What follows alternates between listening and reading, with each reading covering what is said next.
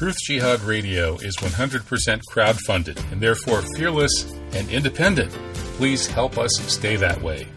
You can subscribe at my Substack, that's kevinbarrett.substack.com. Or you could send a one-time PayPal donation to truthjihad@gmail.com.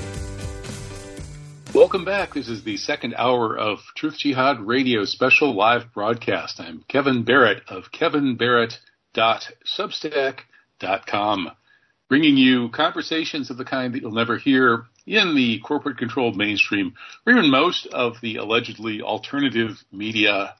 Just got done with a great breakdown of the concept of anti-Semitism with Ron Unz. And now we're going to move on to more considerations of, mindless hatred, right? Jew hatred, which is what most people think anti-Semitism is, actually is pretty much, it's Jew hatred. That is, to stop it, we need to get the Jews to stop hating. And the mindless hatred of Palestinians that's led to the slaughter of probably over 20,000 Palestinian civilians by now, which is still going on, is one good example of Jew hatred. The war in Ukraine, which is also a terrible slaughter, hundreds of thousands are dead, may be partially related to Jew hatred, meaning the hatred on the part of Jewish elites, of Slavs and Christians, that is Ukrainians and especially Russians. And we also have the hatred of globalist elites, regardless of their ethnic or religious persuasion, of ordinary people. It does seem that many of these elites want to ruthlessly control the rest of us, and they're building all kinds of terrible technologies to do so. And that's what Peter Koenig has been writing about at Global Research recently. Peter Koenig is a former World Bank economist, and he has tackled a whole lot of interesting subjects in his writing. And most recently, he's been talking about 5G turning into 6G, the building of a digital gulag, the UNCTAD, UNCTAD attempts to accomplish the 6G digital gulag, central bank digital currency, or CBDC, money being weaponized so the people putting out the money can decide what you're allowed to spend it on. And once that happens, it's going to be harder to donate to Truth Jihad Radio, that's for sure. And similar topics relating to this push towards global Orwellianism. So let's talk about it. It's been a while since I've had Peter on the show. Welcome back, Peter Koenig. How are you? Fine, thanks. Thanks, Kevin, for having me again back on your program. It's a pleasure. Yeah, so you're back in Lima, Peru now, I guess. You kind of go back and forth between, Switzerland and Peru? Yes. It's actually, my wife is Peruvian, and we spent some time in Peru. Well, that was an agreement we made when we both left Washington. You know, we left Washington about 11 years ago. I lived in Washington for probably close to 40 years. And then when we decided to go back, repatriate to Switzerland, we decided we wouldn't just go to Switzerland, but we would also cover Peru, her home country. And that's what we are doing, actually, going not exactly back and forth. We are spending several months here in Peru and then several months in Switzerland or in Europe, let's say.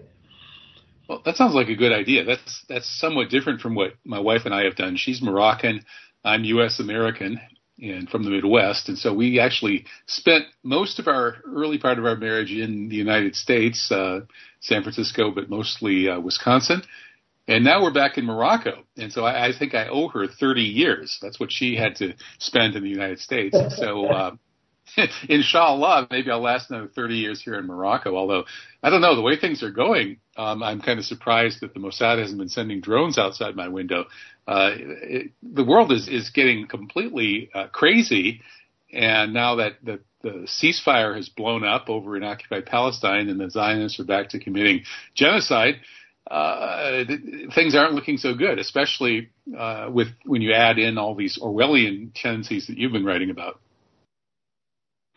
Yes, I mean, this is exactly what I was also thinking when I read that the ceasefire has ceased to exist, and the Zionists, I call them Zionists rather than the Jews, have started bombarding again and destroying and killing. And I agree with you. I think the death toll of mostly 90% probably of the death toll is civilians, and that must be exceeding 20,000 by now.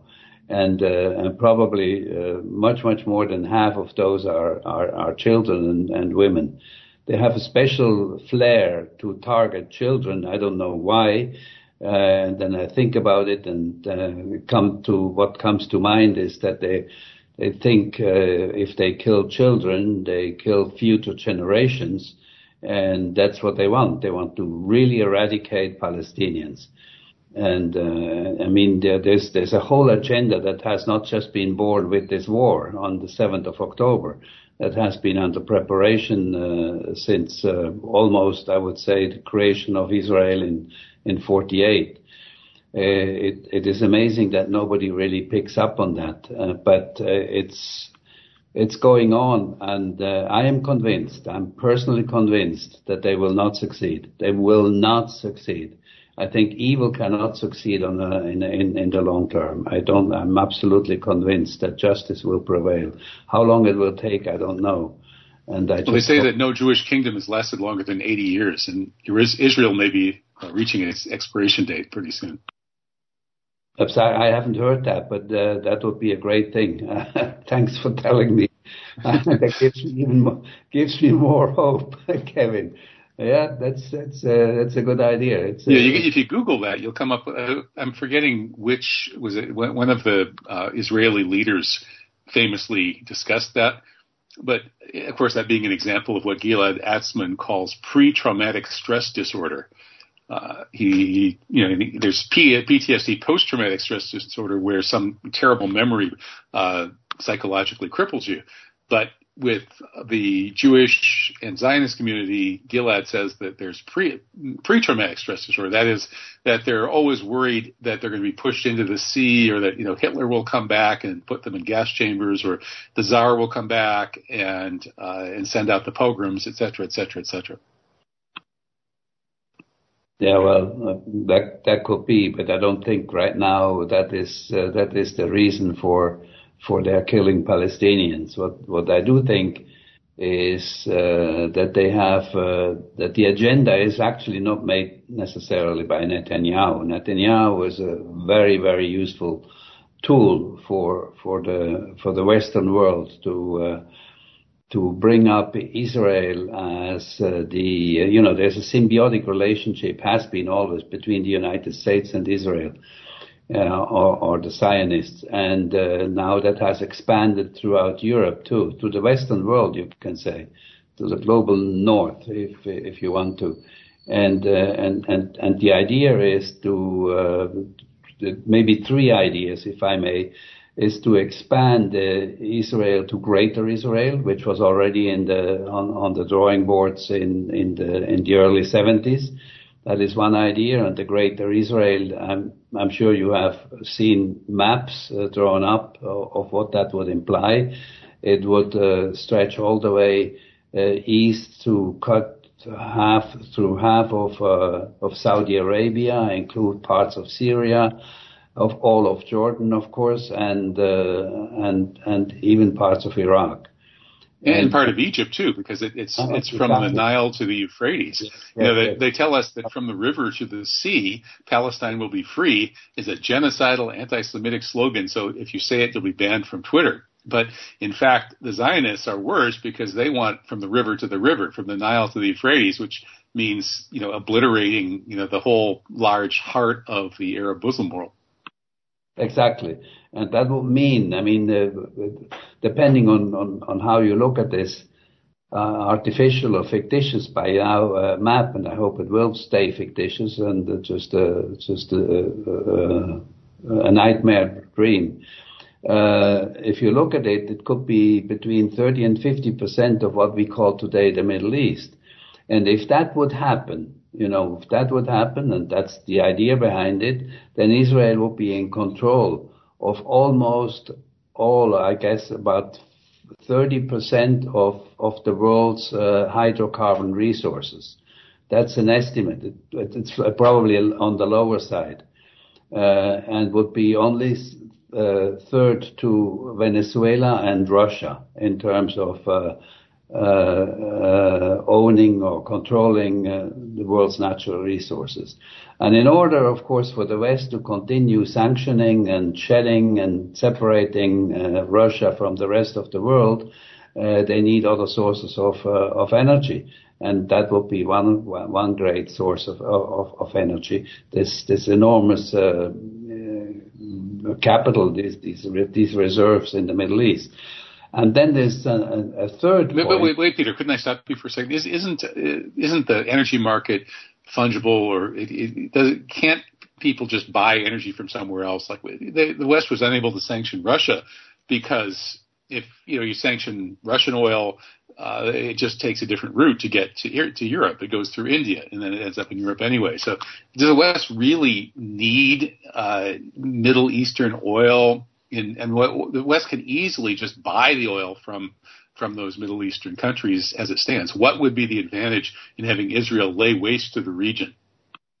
Okay, well, you're right. I mean, that's that was my next point, what they are doing. That's the hypocrisy.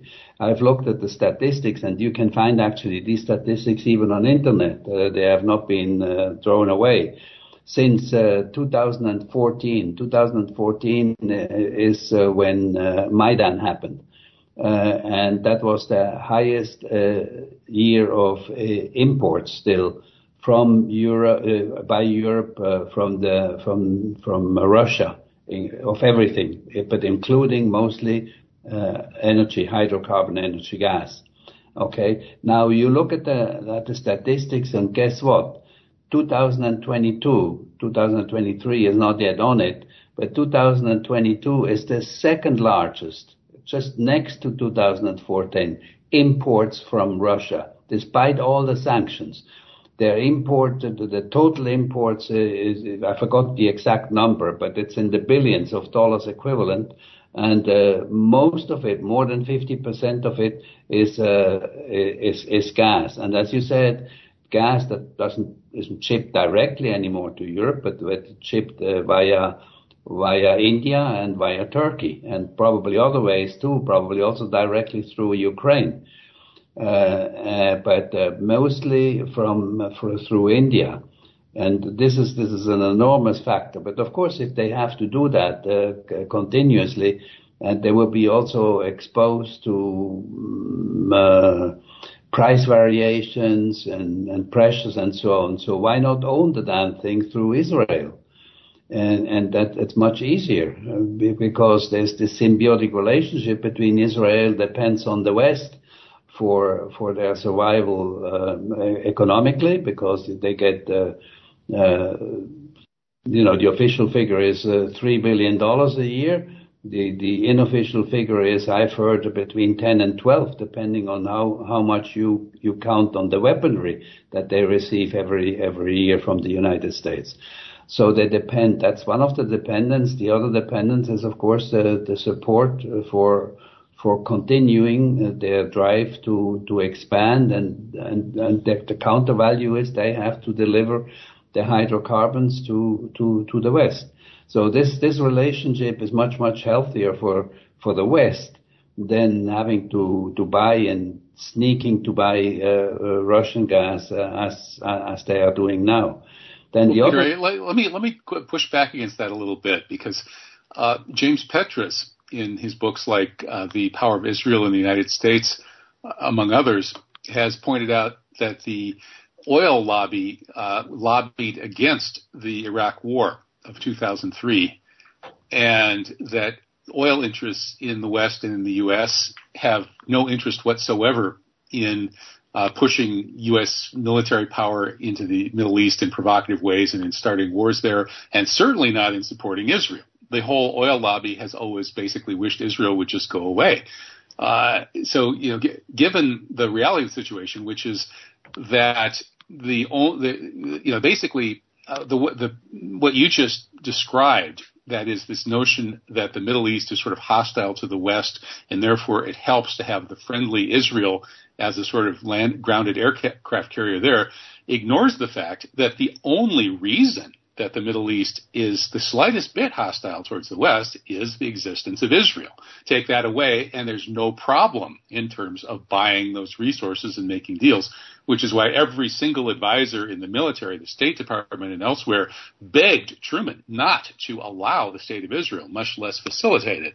And Truman went ahead and did facilitate the creation of the State of Israel for one reason only, which is that a Jewish gangster had given him $2 million in cash in a suitcase. And that's the reason, basically, fast forward from 1948, and the only reason that the United States has continued to support Israel, despite pushback from the oil lobby and from everybody else who cares about U.S. national / imperial interests, is that Jewish gangsters have been pouring cash at people who support Israel, bribing them, and assassinating people who stand in the path of Israel, like John F. Kennedy and his brother Robert and so many others. So I think that this notion that Israel's existence benefits the West is exactly wrong. It creates a huge problem for the West in terms of its access to oil in the region, because the region hates the West for one reason and one reason only, and that is the Zionist genocide of Palestine. And the name Israel is just a euphemism for the Zionist genocide of Palestine. Okay, well, that's one view, but I'm not sure that I entirely agree with that, because what the United States also has started doing already in the early 80s with the creation of Al Qaeda.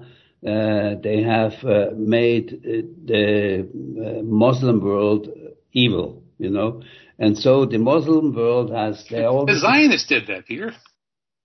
Well, whatever the Zionists within the United States, but the figure, Netanyahu summoned Bush and Henry Jackson and all those guys to Jerusalem in 1979 and said, from now on, the next enemy is going to be terrorism, which means Islam, and so your enemies, that is the enemies of the West, are going to be our enemies, which means the Arabs and the Muslims.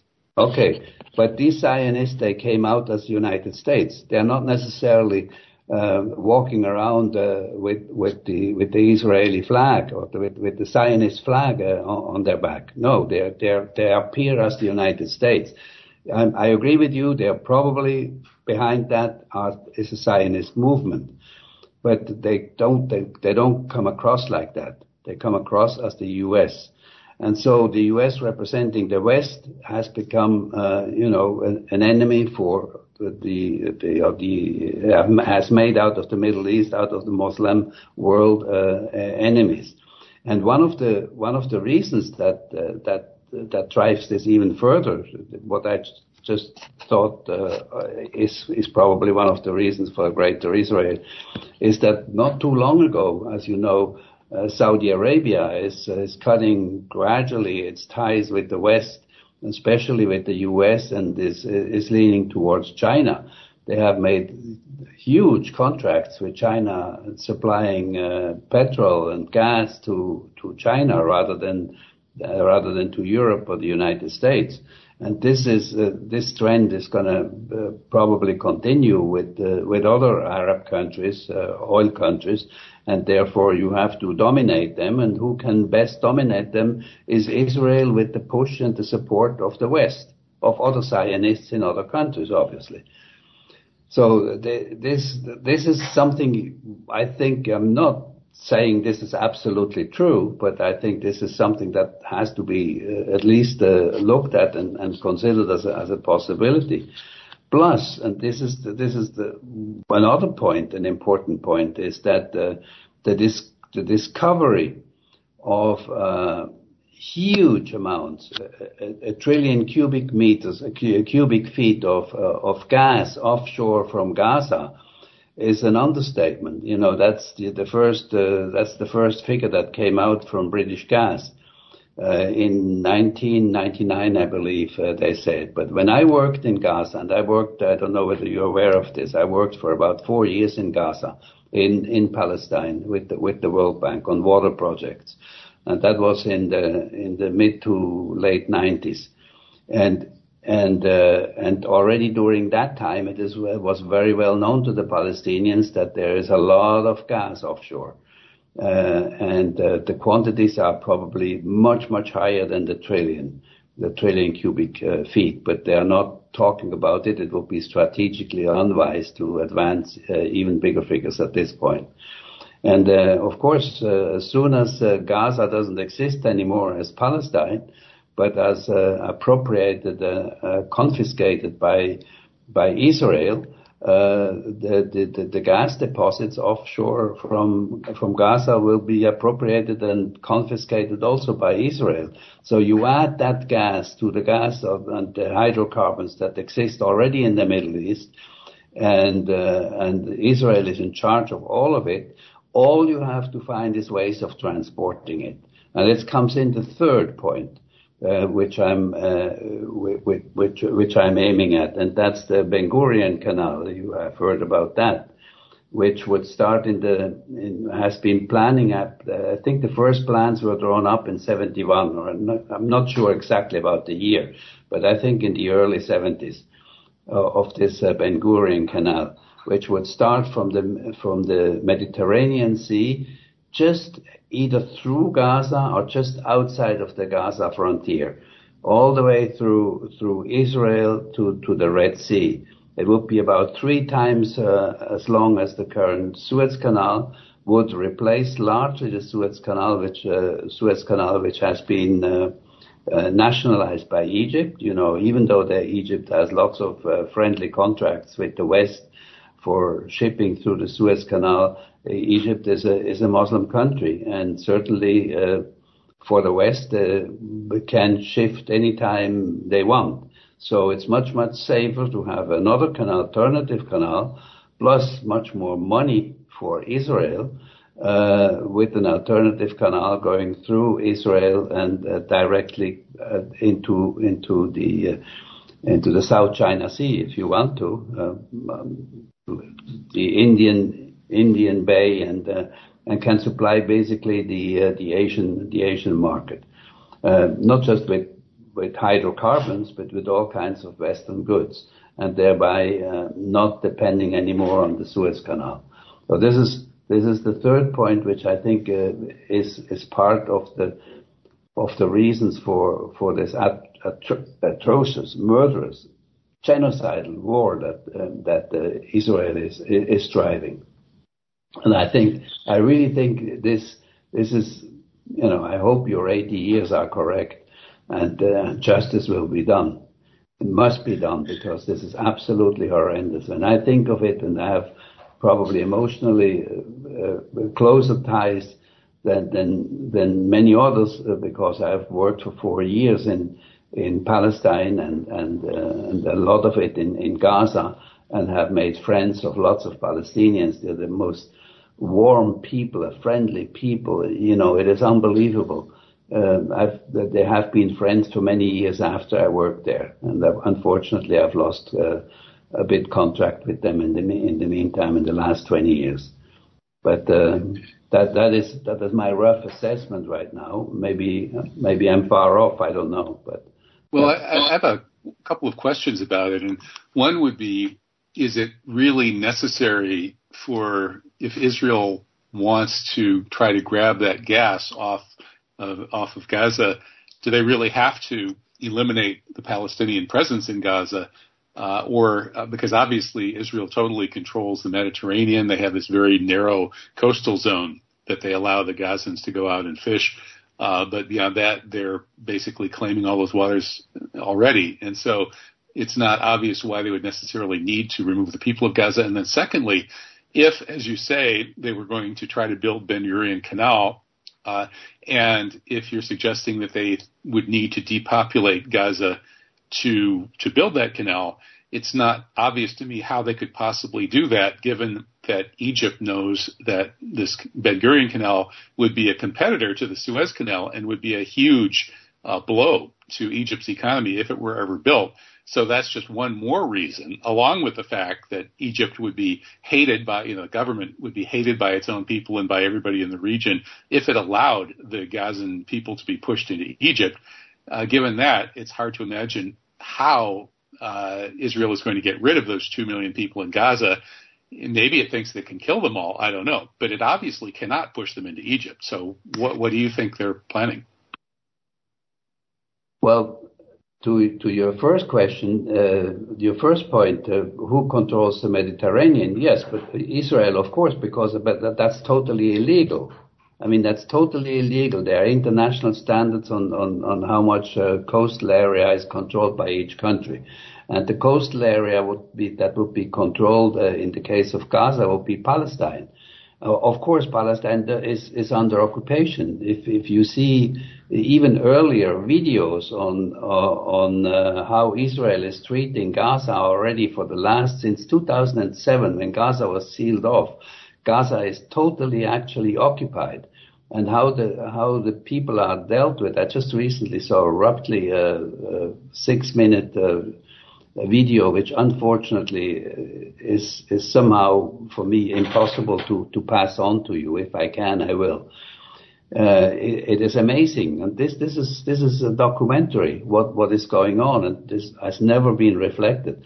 So under those circumstances, it's obvious that if Gaza and Palestine will continue to exist with all these resources that belong to Palestine, 1 trillion and more, probably much more, that would not be so easy then to just simply continue to be controlled by Israel. That I can guarantee you. So it's much better getting rid of the. So you're saying, yeah, if there are Palestinians in Gaza, they could mount legal challenges to Israel exploiting the gas offshore.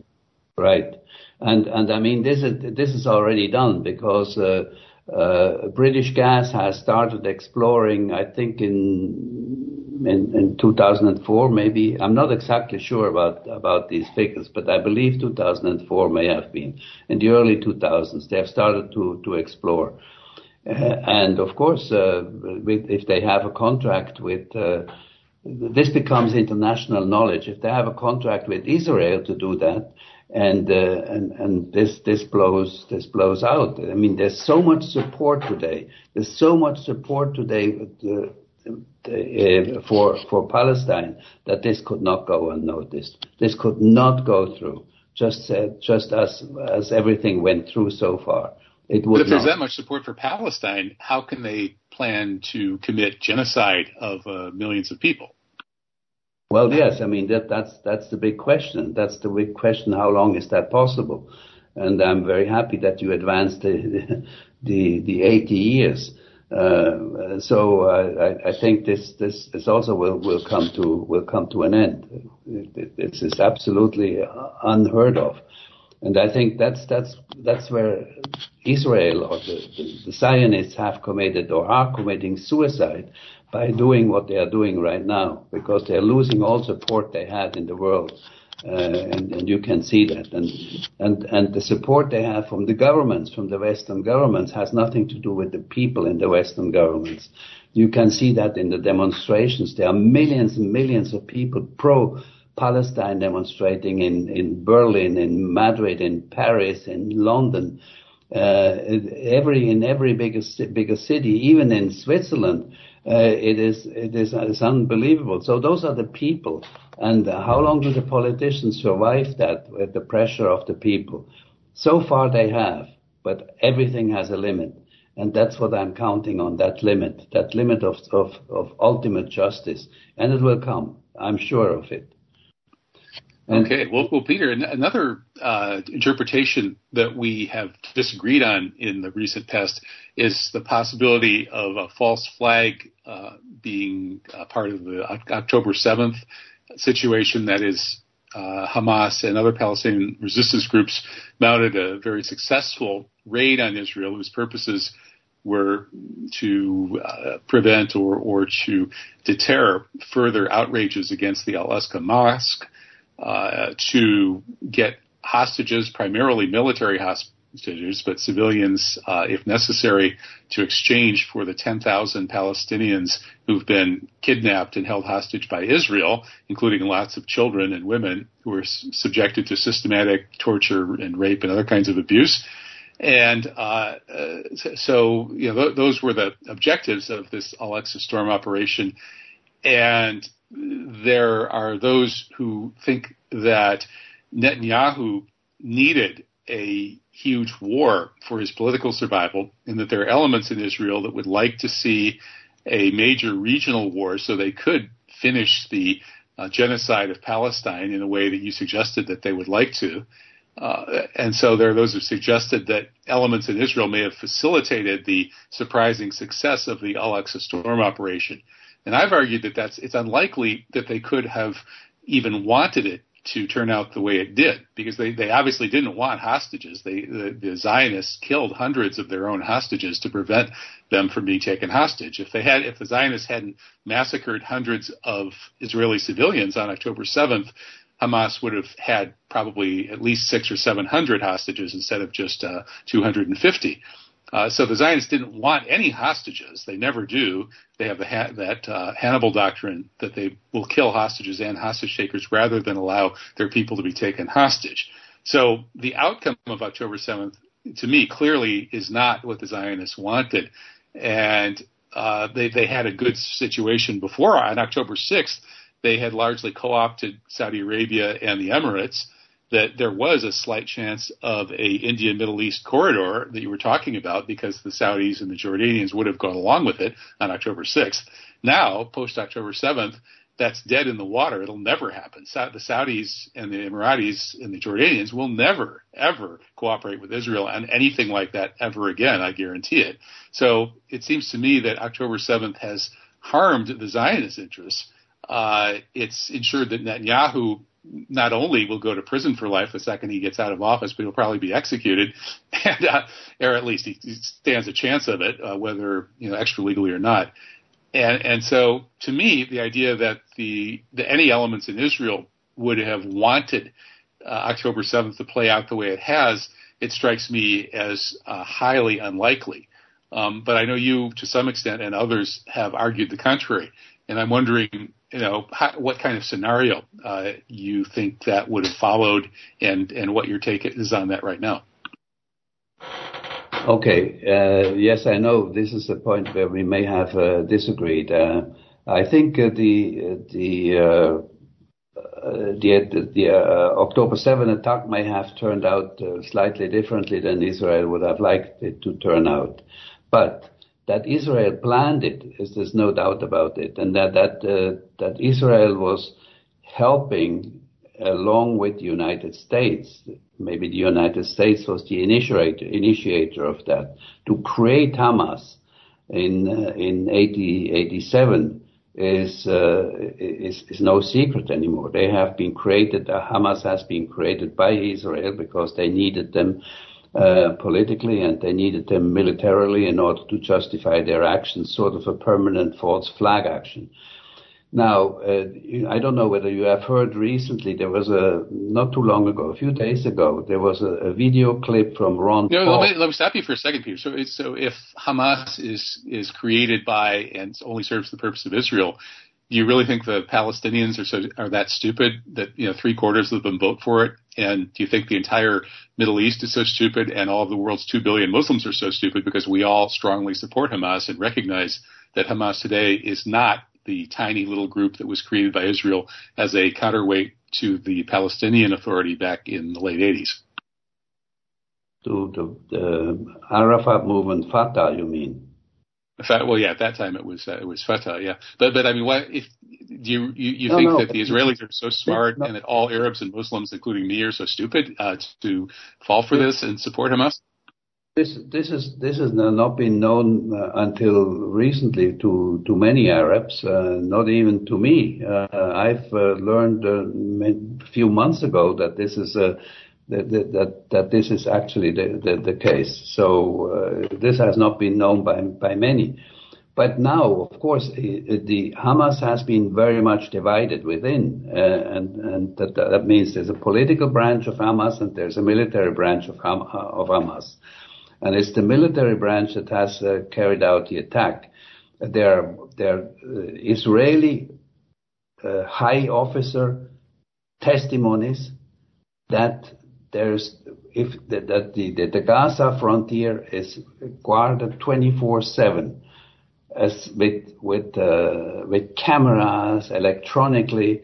Some say not even a rat would be able to escape from Gaza, so closely it is guarded. And that Netanyahu has actually ordered the guards to relax their observations and their surveillance for 4 hours from 6 to 10 in the morning. I'm not exactly sure about the hours, but these are the times that were most often mentioned, from 6 to 10 in the morning of October 7th, so that the Hamas attack could actually take place. Otherwise, it would not have been possible. And once that has started, it gave actually Israel, Netanyahu, the green light to do what he is doing now. And you know, it may not have turned out the way exactly he wanted it, because Hamas is indeed stronger. They have more support than he suspected, and they give more resistance. But the goal is of Israel to smash them all and push those who they not kill out into Israel. Out into the Egyptian Sinai Peninsula. And right, but Egypt will obviously never allow that. So how could the Israelis be stupid enough to think that they would? They had already. Egypt has already agreement with Israel. They have already built a tent city outside of Rafah. Have you seen that? I mean, there are helicopter reviews and about that tent city exists already. Just waiting. A tent city for 2 million people? I don't know for how many people. Maybe not for 2 million people. I have no idea for how many, but the tent city exists and probably could be expanded. Well, Sisi was very clear when Biden sort of floated that idea early on in mid-October that it would never, ever happen. It's a political absolute non-starter and that no Egyptian leader could do it.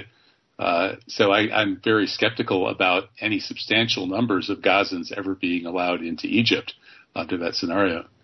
And I'm pretty sure the Israeli leaders would be skeptical too. Well, I mean, they have diplomatic relations between Israel and Egypt. They have contracts and agreements on many other issues, including on that one. So this is a clear matter. I don't know for how many Gazans they have housing. Certainly not for 2 million. And therefore Israel has to kill some more. It is just unbelievable. But yes, I think this is an agreement. This is the idea eventually, to open the border and to get the rest of them out into Sinai. Whatever housing they will gather or get or build themselves, or Egypt has agreed to that. Egypt has already basically agreed to that, no matter what remains. Now, what's your evidence for that? Because all of the publicly reported statements from the Egyptian government are the exact opposite. And so, you know, the Arab Islamic conferences are the exact opposite. There's been absolute solidarity on the point that neither Jordan nor Egypt will allow any mass resettling of Gazans on their territory. Okay, well, that's the official version. But if you know, I mean, Egypt is a Muslim country, so they would support rather Palestine than Israel. And in order to support the Palestinians, they have to give them housing, otherwise they will be totally killed, either by famine or by diseases or by bombs or whatever else. Well, wait a minute. Do you really think that if it came to a point of most, or you know, a large portion of the people in Palestine and or Gaza being killed, long before that point was reached, you don't think that Iran would go ahead and fire everything it has and flatten Israel completely and sacrifice its major cities to do that? Because I'm pretty sure it would. I mean, Hezbollah will unleash everything it has. That's the whole issue of the problem of escalation into a regional war that the Americans are dealing with involves the fact that it's very well known that there are, at some point, there's a red line. It's not clear what the red line was. Some people thought that the red line would have already been crossed by now, but there's a certain red line where basically the axis of resistance, which does have escalation equality with Israel. That is, they can completely flatten Israel. They can make Israel uninhabitable, and they would sacrifice a lot of their cities to do it. But if it came to that, that's their card in their pocket, just like Israel has its Samson option card in its pocket. So the notion that Israel can get rid of all of the Palestinians, or even completely defeat Hamas, it's been made very clear by Saeed Hassan Nasrallah and other axis of resistance leaders that long before that happens, the red line will have been crossed, and the all-out regional war is on. And I suspect that the predominant element of Western leadership would prefer that not to happen, including the relatively sane leadership in Israel. I agree with you. That's why it probably hasn't happened so far. But yes, I also think there is a red line. And if this red line that may have been pushed off a little bit, it could easily happen that Iran gets involved. But also, Iran is very well aware of the, I don't know how many, but there are still numerous of military bases in Saudi Arabia, U.S. military bases from there, which are all pointing at Iran. And Iran knows that. And Iran could be eradicated from these bases. At the same time, they are trying to smash or they are smashing Israel. So you would actually get into a quagmire. You get into a world war in the Middle East, and this right. And because Russia can't allow Iran, Russia and China can't allow Iran to be completely defeated, even if that were possible. And I even question whether that's possible, because the only exactly they wouldn't allow it. So you would have actually a world war concentrated on the Middle East, because then China and Russia, particularly Russia, I think, would get involved in if Iran gets attacked.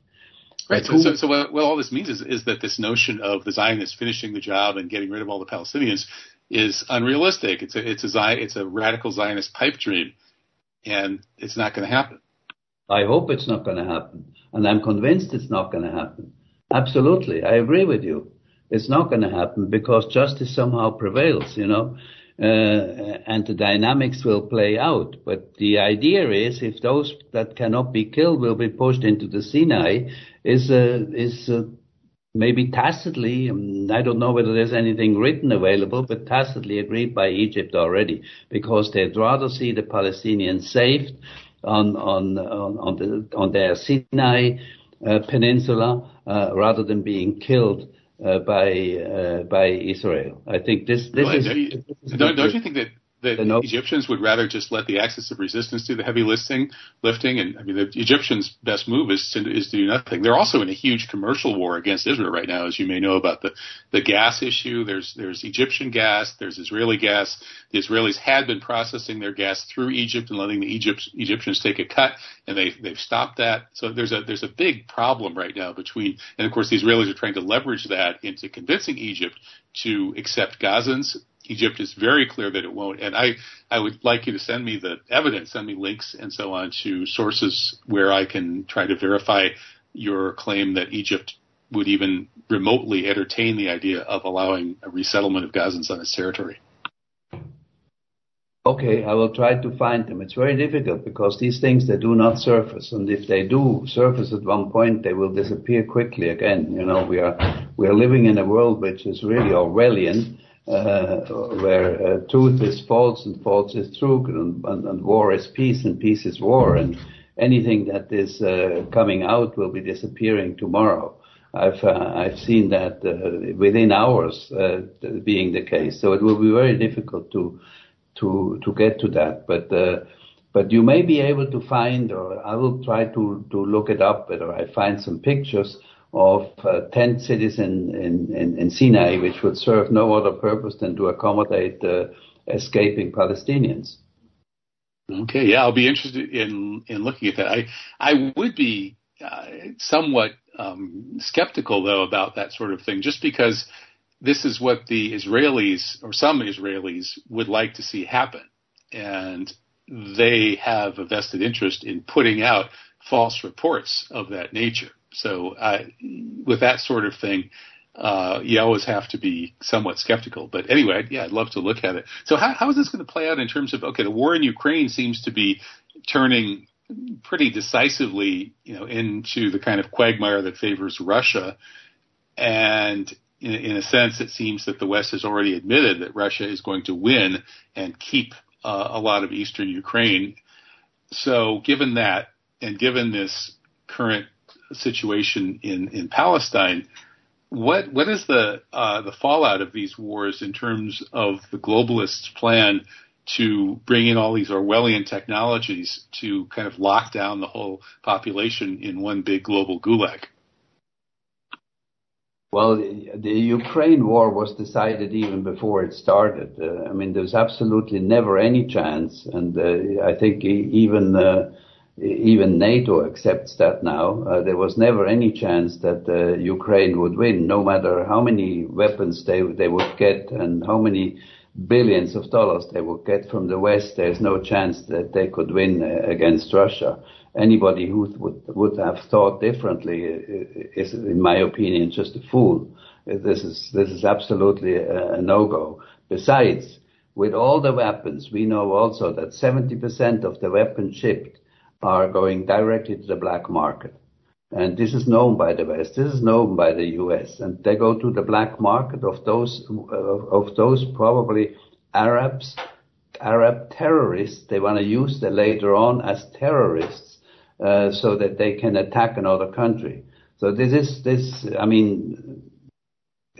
for me, this has been very clear. This has even been reported, I think, by CNN and BBC. So this is no secret that 70% of all the armament goes directly to the black market. And for the other 30%, there's no training. The Ukraine has no people trained to use these weapons. Many of them either are obsolete and cannot be used anymore, and still figure in the statistics that they have received them. Others are too sophisticated for the Ukrainians to use them. So there's never been a chance in the world that they may win the war.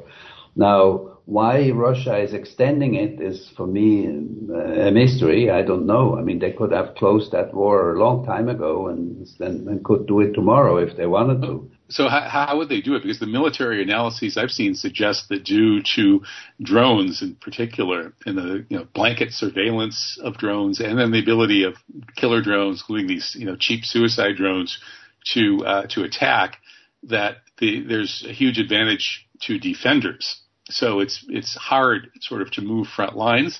So if you say that Russia could have easily won, what do you mean by that? What should they have done militarily? Well, what they wanted is actually liberate their territories in the Donbas area, give them autonomy. That was the first request to Ukraine. Give them autonomy because they're Russians, and we would like to not absorb them, but stay part of Ukraine, but give them more autonomy so that they have free movement and they have a more sovereignty within their region. And that was not accepted. Now, they could have very easily taken over these areas if they wanted to, in my opinion.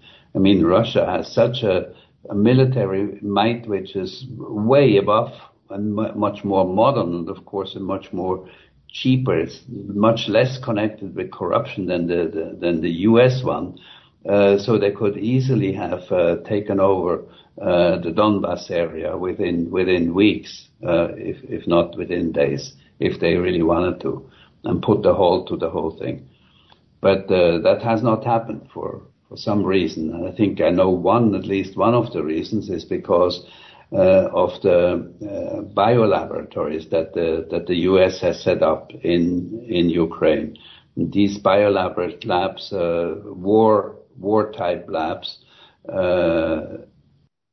maybe 30 or more of them, all directed towards aggressing Russia. And this was admitted before Congress, surprisingly, by Nuland. You remember that when she was asked, does the U.S. have biolabs in Ukraine? Everybody, of course, expected her to say no way. She said, yes, we do. And this is it was actually a leading question. The questioner said, "We don't, of course we don't really have any biolabs in Ukraine, do we?" And then she said, "Well, actually we do, and we're having to get that dangerous stuff out of there." Exactly. And of course, Putin knew that for a long time. And then the third element that he wanted to get rid of is the Nazism. I mean, Ukraine is full with Nazis still. And this is a threat for Putin and for Russia. They have been and they have done so much harm to Russia that I fully understand this has to be eradicated. And those were the conditions actually that he also made to NATO. No, not one step further, and never should Ukraine become a NATO member. And by now, I think it is very clear. Stoltenberg even says he doubts that recently he has said he doubts very much that Ukraine will ever become a NATO member. So if he says that, I mean, he is leaving, so he can say a lot of things that he thinks that he couldn't say before. But still, I mean, he is at least very knowledgeable, and he knows probably what the truth is. And if he says it, then I think he has credibility.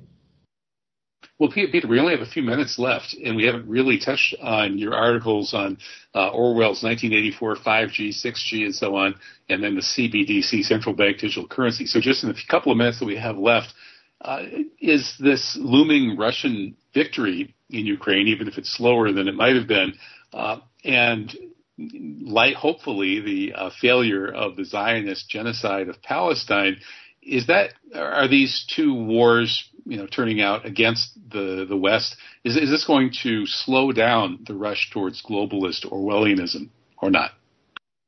I think it is. But I think the purpose was exactly the contrary. Since you're connecting dots for me, that's very good. Thank you.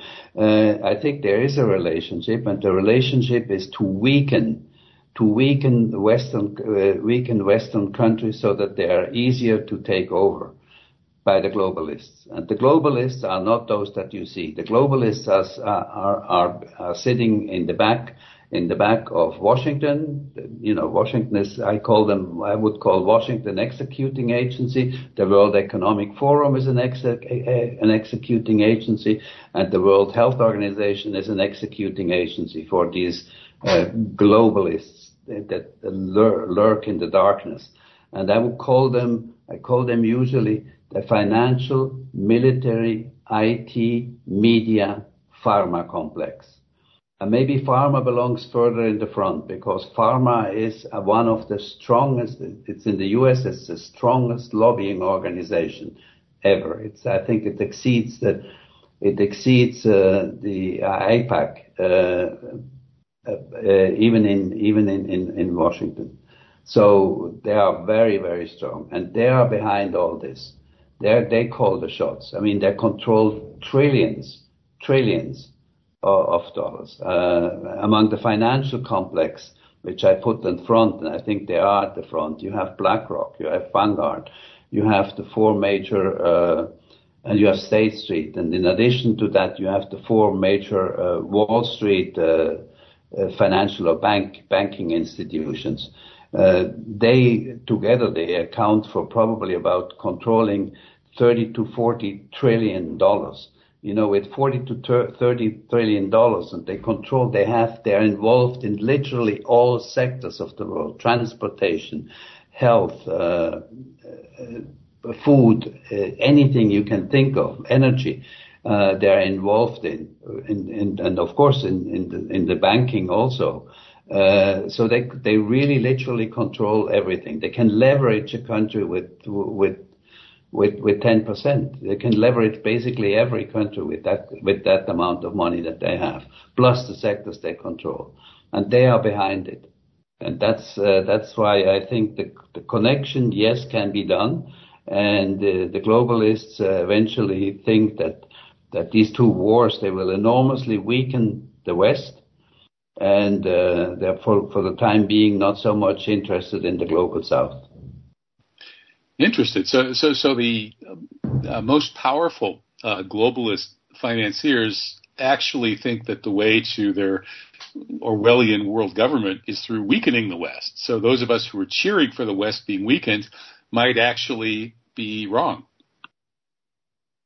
Right. We might be cheering for the West being weakened for a wrong reason.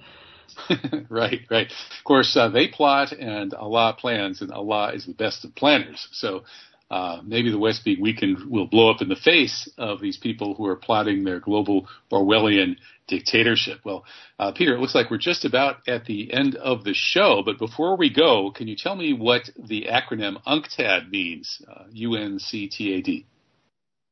Okay, well... or at least what it does, even if you don't have the words at hand. It has to do with trade. United Nations... Committee on Trade... Yeah, something with trade. And domination. It's the trade organization of the United Nations. Gotcha, okay. And so they're one of these many sort of globalist spin-offs working to unify the world using control technology that could set up an Orwellian dictatorship. And for people, if you want to get the details on it, you're going to have to read Peter's articles, which are linked at the Truth Jihad radio page. Just go to truthjihad.com and click on the radio schedule link. Find your way to this show, and you'll find those links. Well, thank you so much, Peter Koenig. It's been fun to catch up with you. I hope you're having a great time in Lima, Peru. I hope to visit you there someday, inshallah. You're more than welcome. Thank you very much. Okay, take care. Yeah. Bye-bye. All right, bye-bye. That's Peter Koenig. You're listening to Truth Jihad Radio. I'm Kevin Barrett of kevinbarrett.substack.com. Back next week for the live show, and tomorrow for False Flag Weekly News. See you then.